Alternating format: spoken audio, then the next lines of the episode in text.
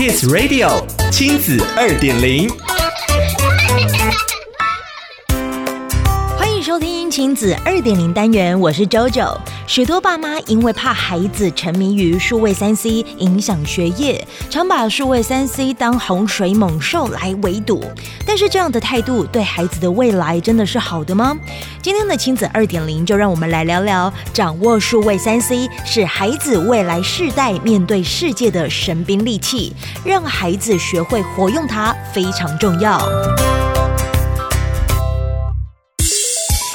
台大教授叶秉成在过去几年曾经应邀去新加坡名校来佛士中学做交流，在当时，他看到每个学生人手一台苹果笔电，每个学生在课堂上很自然地把笔电用在各种小组讨论跟合作中。而五年前在与伙伴们创办的无界塾实验学校，孩子也是从五年级就开始使用笔电来做各样的作业、简报、专题和课堂小组工作。这些年，叶教授对孩子的观察是，使用网络、软体跟数位三 C 的素养是需要时间养成的。对这些从小就把数位三 C 当工具而广泛使用的学生来说，他们运用这些工具，学习使用新软体，在网络上掌握新资讯，就像呼吸一样自然。这样的素养不是等到大学才开始用电脑能养成的。许多从小被爸妈禁用数位三 C 的学生，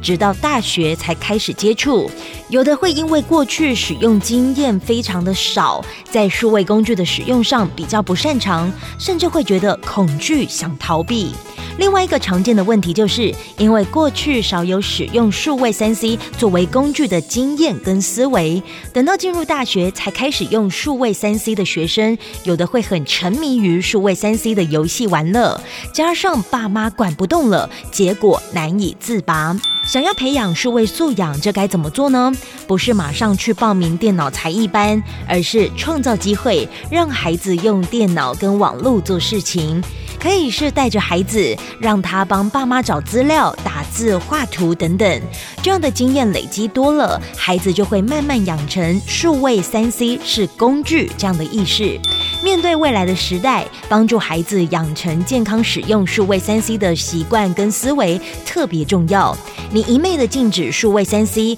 除了让孩子比较难养成科技素养跟数位协作能力之外，也反而让他长大后第一次使用数位三 C 时更难抗拒数位三 C 的诱惑。父母如果能越早让孩子养成数位三 C 是可以帮助我们做正事的工具这样的观念，会对未来非常有帮助。